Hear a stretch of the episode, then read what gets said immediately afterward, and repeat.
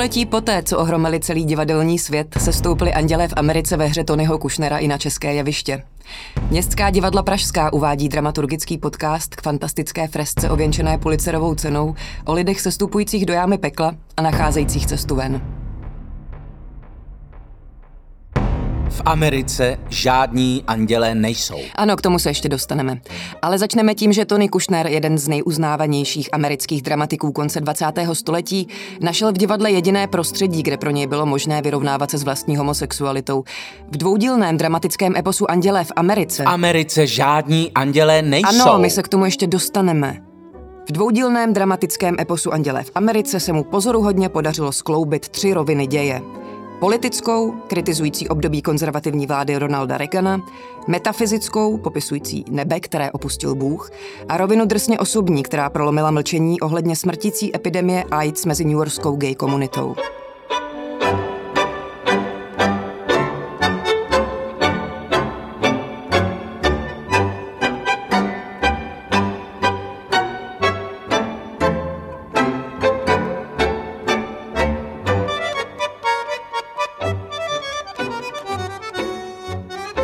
Takže Louis Aronson, zapisovatel zaměstnaný na odvolacím soudu pro druhý obvod a Prior Walter, Louisův přítel, příležitostný aranžér v klubech a dodavatel občerstvení a zábavy. Sedí na lavičce před obřadní síní, kde právě skončil smuteční obřad za Louisovu babičku. Oba jsou ve smutečných oblecích. Prior elegantním, Louis pomačkaném a nedbalem. To byl teda divný obřad. A ten rabín? Jo, to bylo terno. Až půjdeš na hřbitov, řekni si o jeho číslo. Chci, aby mi mluvil na pohřbu. Byla trochu střelená. V tom domově byla deset let. Povídala si sama se sebou. Nikdy jsem za ní nebyl, hrozně mi připomínala matku. Prior ho obejme. Luizi, chudáčku, je mi líto, že ti umřela babička. Promiň, že jsem tě nepředstavil. Vždycky mám na těchto rodinných akcích pocit, že se všichni dívají na mě. Mhm, drsňák, děláš drsňáka. Čau Doris, pamatuješ si na mě, sestřenko? To jsem já, Lou, syn tety Ráchel. Lou, ne Luis, protože kdybys řekl Luis, mohli by slyšet na konci a Luisa. Já nedělám... Já ti nemám za zlé, že to skrýváš. A mimochodem, miláčku, sestřenka Doris je lesba. Ne. Vážně? Ty jsi tak nevšímavej. Kdybych tě poslední čtyři roky permanentně nehulil, přísahal bych, že jsi heterák. Ty máš teda parádní náladu. Prior si sundá sako. Vyhrne rukáv a ukáže Luizovi tmavorudou skvrnu na vnitřní straně paže kousek pod ramenem. Podívej. Prasklá cévka. Největší lékařské kapacity jsou jiného názoru. Cože? Řekni mi to. Drž se pevně, hochu. Léze číslo jedna. Podívej. Fínově rudý polibek anděla smrti. Luis drží Priora za ruku. Bože, ne. Jsem lézionář.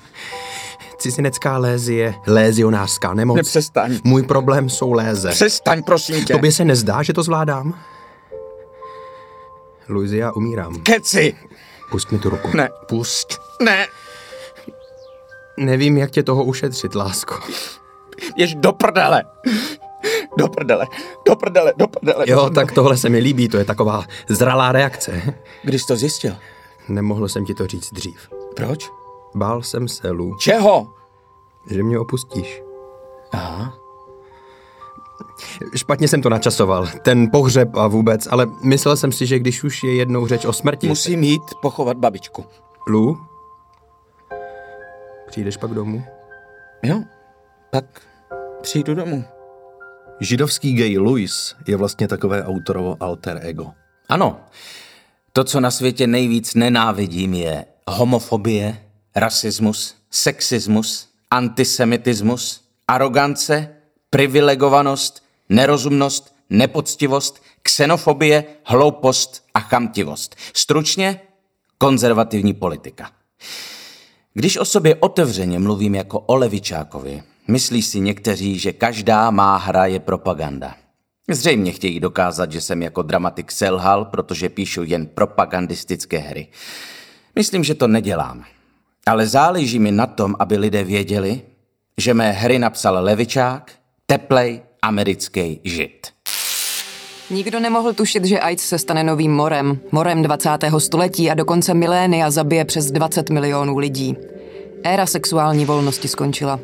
A Reaganova konzervativní vláda, která ve hře zrcadlí vládu nebeskou, se zřekla odpovědnosti za své občany a nechala je na pospas epidemii. Je to tak sobecký. Přesně, sobecký. Tady by se ale dala najít i jistá psychologická paralela, že? Louis sice zavile útočí na americkou demokracii, jenže těmi nánosy slov přikrývá vinu za vlastní nečinnost.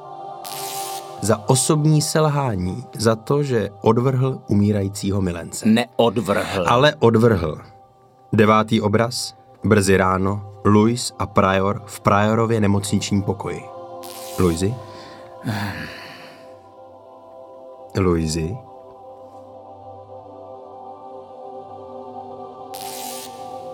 Louisi, Chci se odstěhovat. ti do prdele. Odcházím. Už jsem odešel. Hajzle, vykrást se, když jsem v prdeli, to je podlý. Kdybych teď mohl vstát, vymlátil bych z tebe duši. Na tohle nemáš právo. To je směšný tohle. Nemáš právo, je to zločin, zločin. To by na to musel být zákon. Ale on tu je. Uvidíš. Takže pro tři je náš byt malý. Pro Luise a Priora pohodlně stačil, ale pro Luise, Priora a Priorovu nemoc už ne. Tak nějak. Ty mě soudit nebudeš. To, to není zločin, jenom, jenom můžeš někoho milovat a zklamat. Můžeš někoho milovat a, a nebýt přitom schopný... Jistě, můžeš. Teoreticky. Teoreticky může člověk milovat a hodně lidí miluje, jenže my teď obavíme, že ty milovat nejsi schopnej. Jsem. Ty vole, ani to nedokážeš říct? Miluju tě, Prajore. Já umírám, ty čuráku. Víš, co to znamená? Víš, co to je? Láska? Víš, co to znamená láska? Žili jsme spolu čtyři a půl roku, ty zvíře, ty idioté. Já, já se musím nějak zachránit. Vypadni z mýho pokoje. Vypadni z mýho pokoje. Kdybych mohl vstát, zabil bych tě. Jdi pryč, jdi pryč, nebo začnu řvát. Nekřič, prosím tě. Běž. Prosím tě. Až otevřu oči, budeš pryč. Louis odchází. Prior otevře oči. Ty jo, funguje to. Všechno mě bolí. Kež bych byl mrtvý.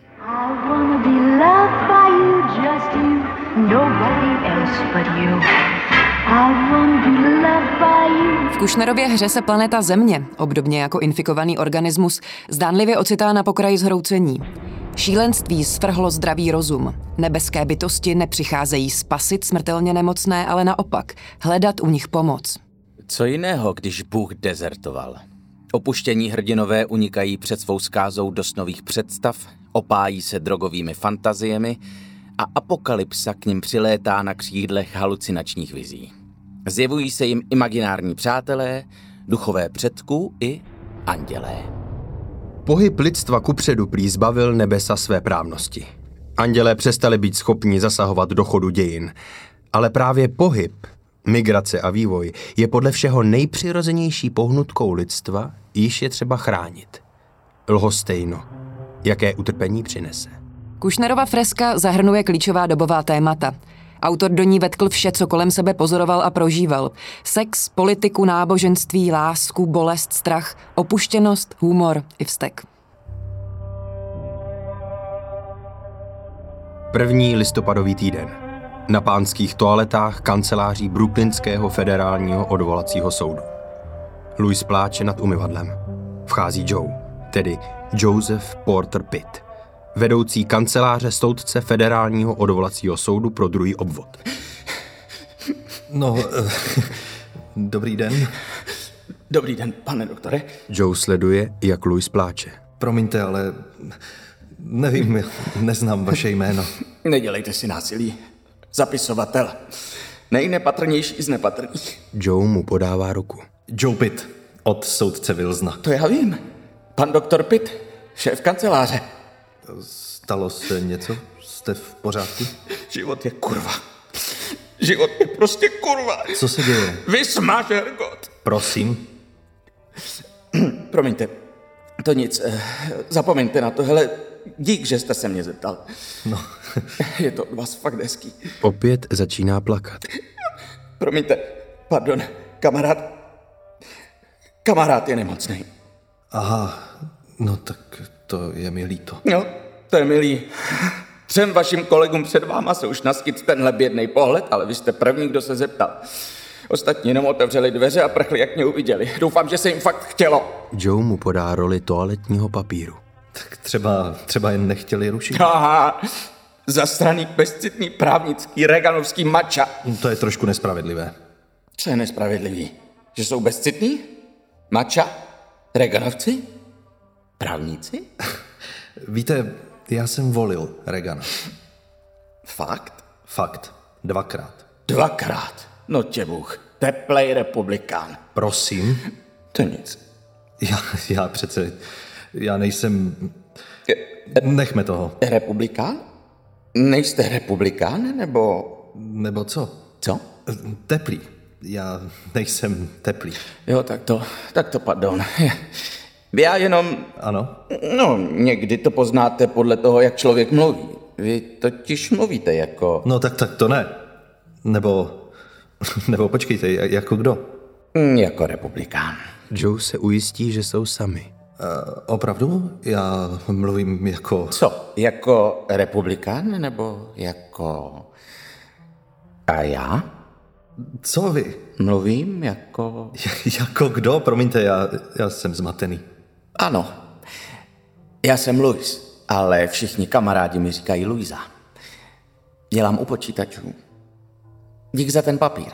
Louis napřáhne k Joeovi ruku. Joe po ní sáhne. Louis ucukne. Dá mu pusu na tvář a odejde.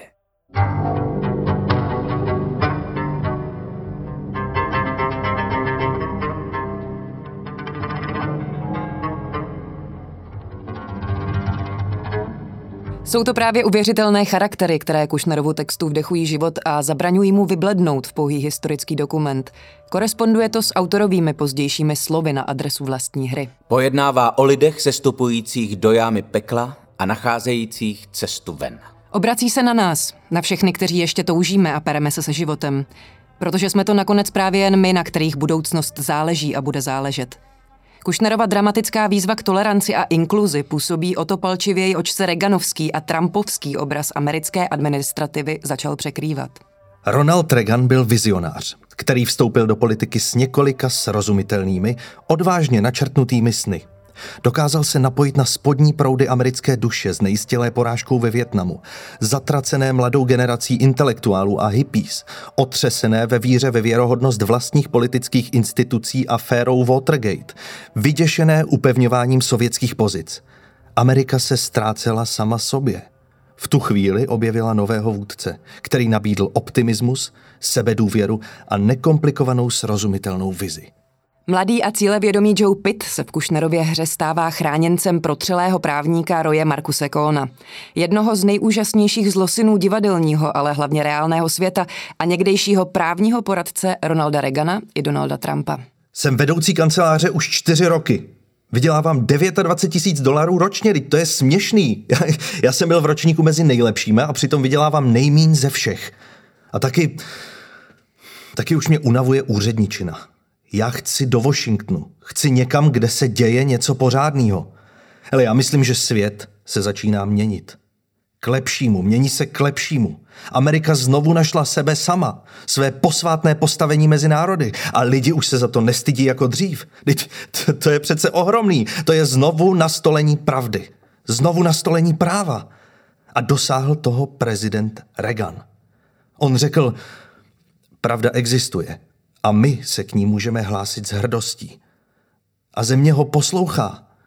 My jsme si polepšili, jsme lepší.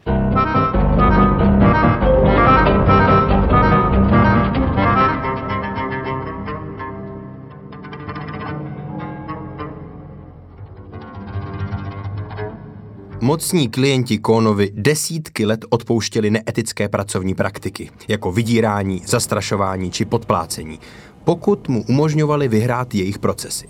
U homosexuální komunity se ovšem netěšil přízni, neboť co by někdejší pravá ruka smutně proslulého senátora McCarthyho neměl na mužce pouze bolševiky, ale taky geje. V Kušnerově hře sledujeme postavu Roje Kóna ve chvíli, kdy už ví, že umírá a celý jeho svět se mu hroutí pod rukama. Autor ho konfrontuje s duchy minulosti, s Ethel Rosenbergovou, které osobně a zjevně protiprávně v 50. letech 20. století dopomohl na elektrické křeslo za údajné vyzrazení tajemství výroby americké atomové bomby Rusům. Kon smrti vstekle vzdoruje, mlátí kolem sebe hlava nehlava a ve snaze zachránit si renomé a především utajit před veřejností, že má AIDS a že je ve skutečnosti homosexuál. Podle Kona jsou totiž homosexuálové slaboši, kteří nic nedokážou. Za to on vodí chlapa, který ho opichuje do Bílého domu a prezident Reagan se na ně usmívá a potřásá jim rukou. Roy Cohn není homosexuál. Roy Cohn je heterosexuální muž, který tu a tam píchá s chlapama.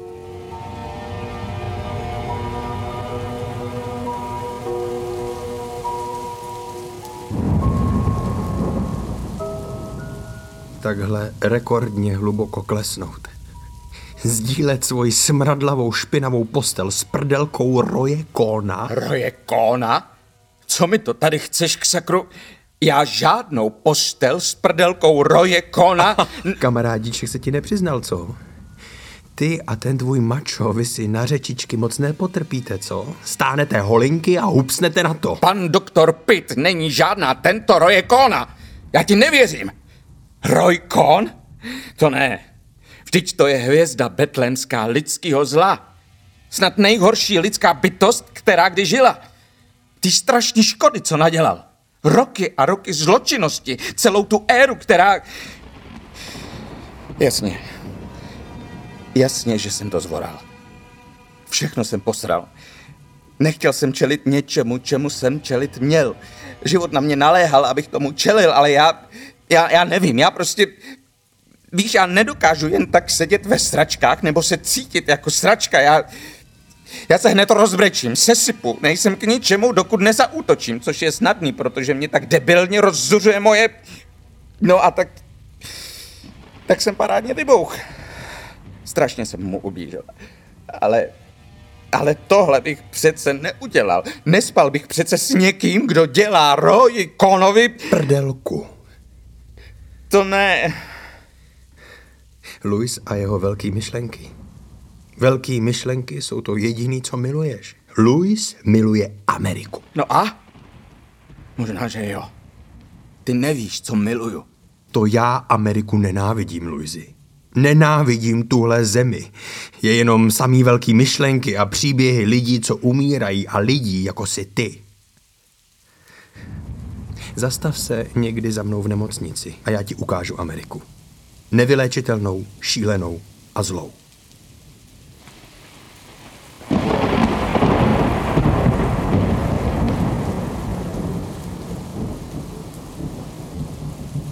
S odstupem času viděno se Reaganovi vize fatálně nepodařilo naplnit. Přehledná idea štíhlé vlády skončila astronomickým schodkem rozpočtu. Na dluh oživená ekonomika sice snížila nezaměstnanost, zůstal však počet lidí žijících pod hranicí chudoby a radikálně stoupl počet bezdomovců. Zahraniční politika klopítala o bezradnost administrativy v otázce Kuby, Číny, Izraele a Palestiny, či morálně sporné angažmá na straně pravicových chunt Latinské Ameriky. Počet skandálů mezi vládními úředníky neměl v amerických dějinách obdoby.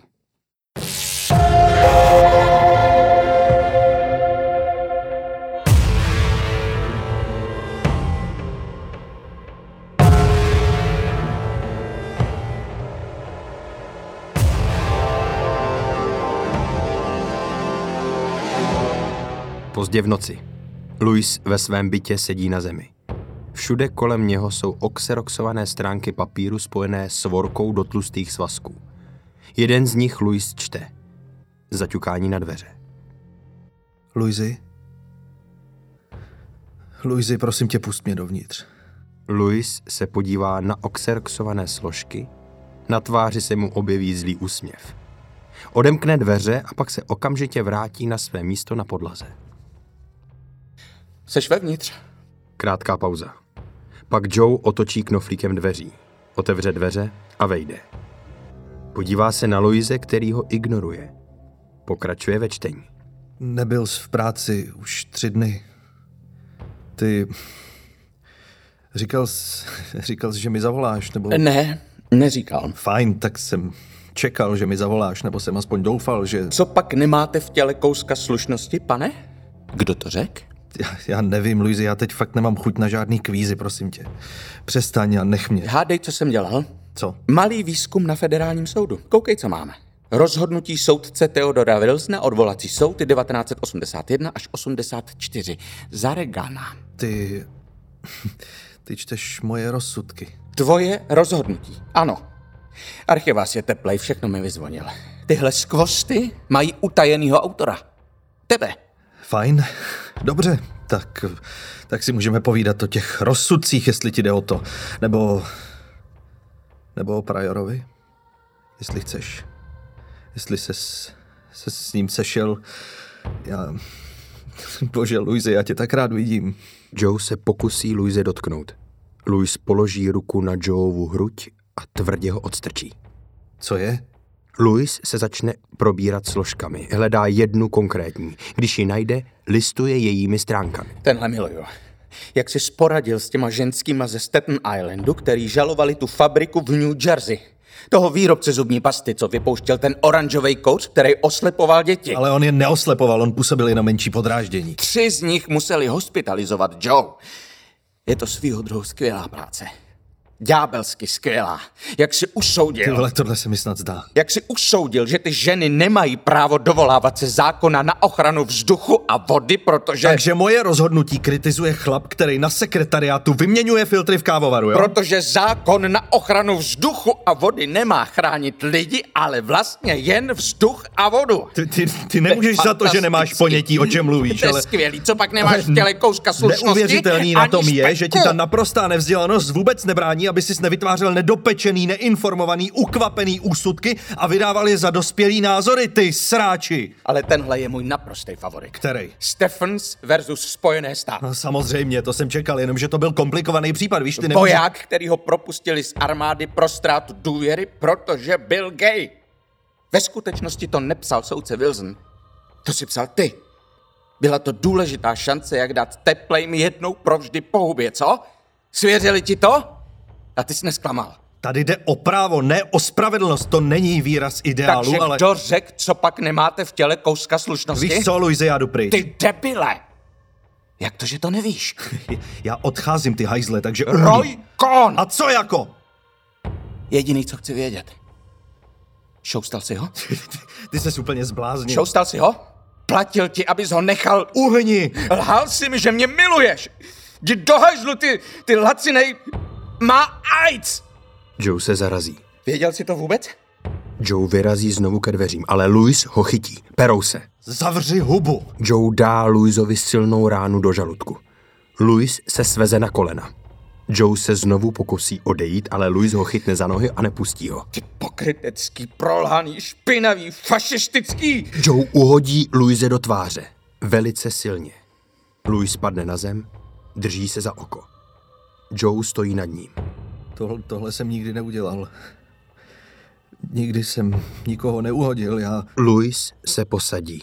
Má zraněné oko, po tváři mu teče krev. Luisi, otevřeš ho? Vidíš na něj? Vidím krev. Já, já najdu ručník, já ti... Já... Vypadni. Teď si tu chci jen tak chvilku ležet a sám se sebou krvácet. Vypadni. Buď tak hodný. Joe stojí bez hnutí. Nevěda, co dělat. Podívá se na své ruce, které si při rvačce poranil. Má na nich krev. Dívá se na Louise neschopný pohybu. Pak odejde.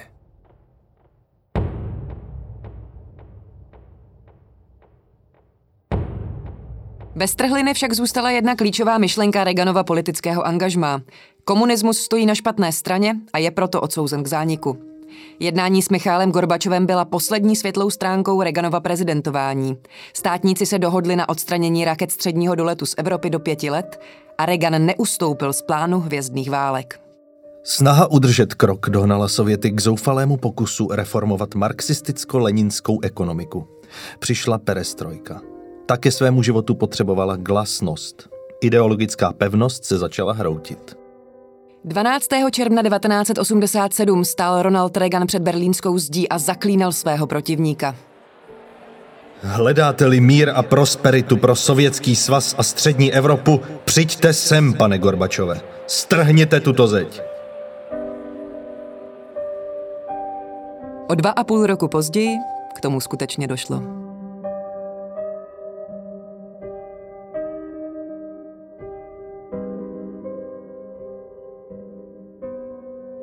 Proč v Americe demokracie uspěla? Myslím samozřejmě relativně, ne doslova a ne momentálně. Proč se zdá, že si lidi moc stahují dolů a že se to šíří dál vzdor všem snahám pravice to zastavit? Levičák to má v téhle zemi fakt těžký. Americká levice musí každou chvíli zakopávat o všechny ty skamenělý drobný fetiše. Třeba svoboda. Ta je nejhorší, protože co to jako znamená, to slovo svoboda? Nebo lidský práva? O čem to ty lidi mluví? Stejně dobře by mohli mluvit o sexuálních zvicích na Venuši. Těmhle lidem ještě ani zdaleka nedochází, co to vůbec je ontologicky svoboda nebo lidský práva. Vidí jenom buržoazní soukromovlastnický práva člověka, ale to nejsou občanské svobody. To není demokracie. To není to, co je ty myšlence vlastní, co z ní vychází. Není to myšlenka ve své konkrétnosti. To je jen liberalismus. Ten nejhorší druh liberalismu. Vážně, jen buržoazní tolerance. A podle mě nám právě AIDS ukazuje na meze té tolerance – že být jen tolerován nestačí, protože teprve, když si pokrk ve sračkách, poznáš, jakou má tolerance cenu. Žádnou. A uvnitř, pod tou vší tolerancí, je silná, vášnivá nenávist. Moc. O tu tady běží. Ne o to být jen tolerován. Do prdele s asimilací. Nás v konečném důsledku neurčuje rasová příslušnost, ale politika. Ne jako v kterýkoliv evropský zemi, kde určitý rasový nebo etnický monopol existuje jako neoddiskutovatelný fakt. To jsou monolity. Ale v Americe je těch nepatrných problémů tolik. Ve skutečnosti je to tu sbírka nepatrných problémů. Monolit chybí E, teda samozřejmě nejspíš existuje monolit bílý Ameriky. Bílý, mužský, heterosexuální Ameriky. Tohle je fakticky neuvěřitelně rasistická země. Rasisti se jenom snaží využívat rasu jako prostředek k politickému boji. O rasu tu ve skutečnosti vůbec nejde. Tohle vztahování se k duchovní minulosti v zemi, kde žádná původní duchovnost neexistuje – jenom indiánský duchové, teda duchové amerických domorodců, ale ty jsme vyhubili. Takže v Americe teď nejsou žádní bozy, žádní duchové, ani přízraky. V Americe nejsou žádní andělé, není tu žádná duchovní minulost, žádná rasová minulost, jenom politická minulost, ze který není úniku.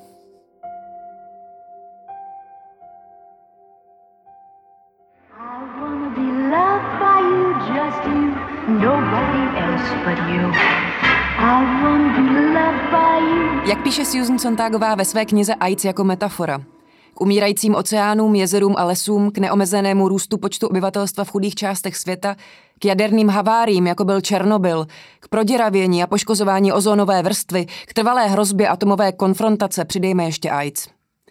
Záliba ve scénářích s nejhorším koncem odráží potřebu ovládnout strach z toho, co se nám vymyká z rukou.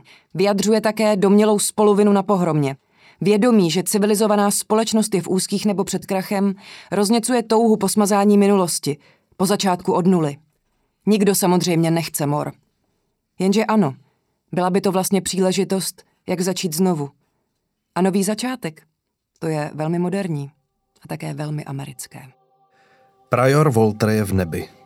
Na sobě má prorocký háv, připomínající dlouhý nařasený oděv, který měl na sobě Charlton Heston, co by Mojžíš v desateru přikázání. Pod tímto hávem skrývá tenkou bavlněnou nemocniční košilku sahající po kolena. Prior drží v rukou knihu antiimigrační epištoly. Nebe vypadá jako San Francisco po velkém zemětřesení z roku 1906. Vylidněné ulice, krásné budovy v troskách, vyvrácené telegrafní sloupy, prověšené elektrické dráty, všude sutiny. Strašné zahřmění a záblesk. Anděl Ameriky přivede do sálu Priora. Prior stojí vyděšený, ale rozhodný před stolem. Andělé zírají na Priora. E, a tohle je... Prorok. Ano. Aha, Andělé si vymění krátké pohledy plné obav a pak se Priorovi ukloní. Já chci vrátit tohle. Prior jim nabízí knihu. Nikdo ji od něho nechce převzít. Co se vám na ní nezdá? To prostě... Prostě... My se prostě nemůžeme zastavit. Pokrok, stěhování, pohyb, to je život. A ano, i když se ženeme rychleji, než bychom měli, nemůžeme čekat. A na co čekat? Na Boha? Ten se nevrátí. A i kdyby, měli byste toho parchanta zažalovat. To je můj jediný příspěvek k celé té vaší teologii. Zažalujte toho parchanta, že se na vás vykašlal. Jak si to mohl dovolit? Měl by zaplatit. Všichni strnou. Pak si vymění pohledy. Tak pravil prorok. Takže vám děkuju. Děkuju, že jste si s tím na mě vzpomněli, ale já to nechci. On chce žít. Ano, je mi 30 pro boha, ještě jsem nic nevykonal, já... Já chci být zase zdravý. A tenhle mor, ten by měl skončit. Ve mně a všude. Zažeňte ho, já... Já nemůžu. Pořád ještě chci... Požehnání. Já chci být živý. Chci ještě žít. Nemůžu si pomoct, ale chci. Zažil jsem tak hrozné věci a ano, jsou lidé, kteří zažili ještě mnohem a mnohem horší, ale stejně žijí. I když jsou už spíš duch než tělo. Spíš otevřené rány než kůže, když jsou popálení a v agónii. Smrt jim obvykle musí život vzít. Nevím, jestli je to jen zvířetem v nás. Nevím, zda není statečnější umřít. Ale ten návyk poznávám. Tu závislost na životě. Žijeme déle než naděje. Kdybych někde našel naději, to je ono, to by bylo nejlepší, co bych mohl udělat. Prior odchází. Náhle znovu pocítí svou nemoc. Vrátí se mu bolest do nohy, zúží se mu dech, zakalí zrak. Otočí se k ním ještě jednou. Neviděli jste, co přijde. Viděli jste jen, co se bojíte, že přijde.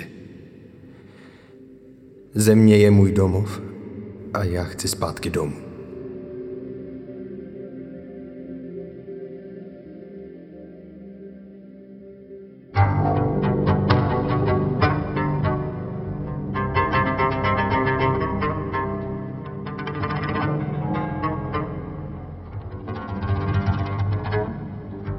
Podle Zontágové podobně jako účinky průmyslového znečišťování a nový systém světových finančních trhů je i krize AIDS a samozřejmě stejně tak právě probíhající pandemie koronaviru dokladem, že nic důležitého nemá na tomto světě jenom oblastní, místní a omezený charakter. Každý problém je, nebo se dříve či později stane, problémem celosvětovým. Cirkuluje zboží, cirkuluje smetí. A totež platí i o chorobách. Moderní prostorová propojenost nyní ohrožuje zdraví. Smrtící nemoc je jedním z těch až příliš skutečných heroldů globální vesnice, té budoucnosti, která už je tady a kterou nikdo neumí odmítnout. Ale ani krize vyvolaná nakažlivým virem není nic totálního. Nekoná se žádná invaze. Lidské tělo není bojiště. Nemocní nejsou ani nezbytní padlí, ani nepřítel. Medicína ani společnost nemají právo zvedat proti nim jakékoliv zbraně. Zontáková parafrázuje Lukrécia a říká zpět s tím vším k válečným štváčům.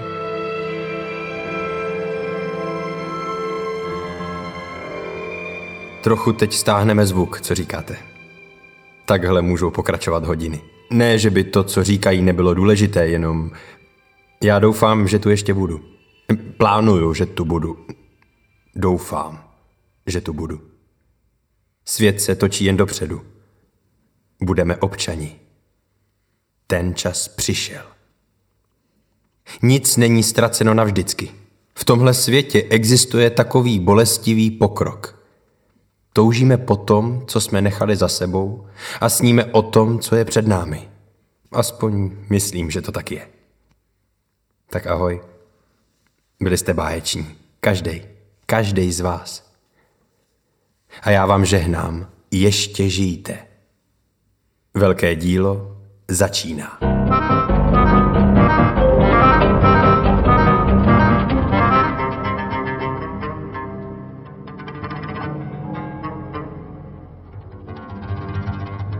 Inscenace Andělé v Americe obdržela tři nominace na ceny Tálie 2019. Pro Tomáše Havlínka za roli Priora Valtra, Ondřeje Pavelku za roli Roje Kóna a Viktora Dvořáka za roli Luise Aronsna, který cenu nakonec získal. Na ceny divadelních novin byl za režii nominován Michal Dočekal a za herecký výkon Eva Salcmanová a Ondřej Pavelka.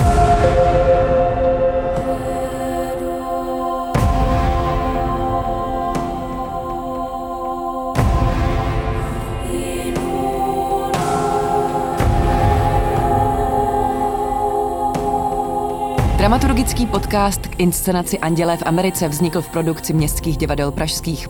Připravili ho pro vás Simona Petrů, Tomáš Havlínek, Viktor Dvořák, A Martin Donutil.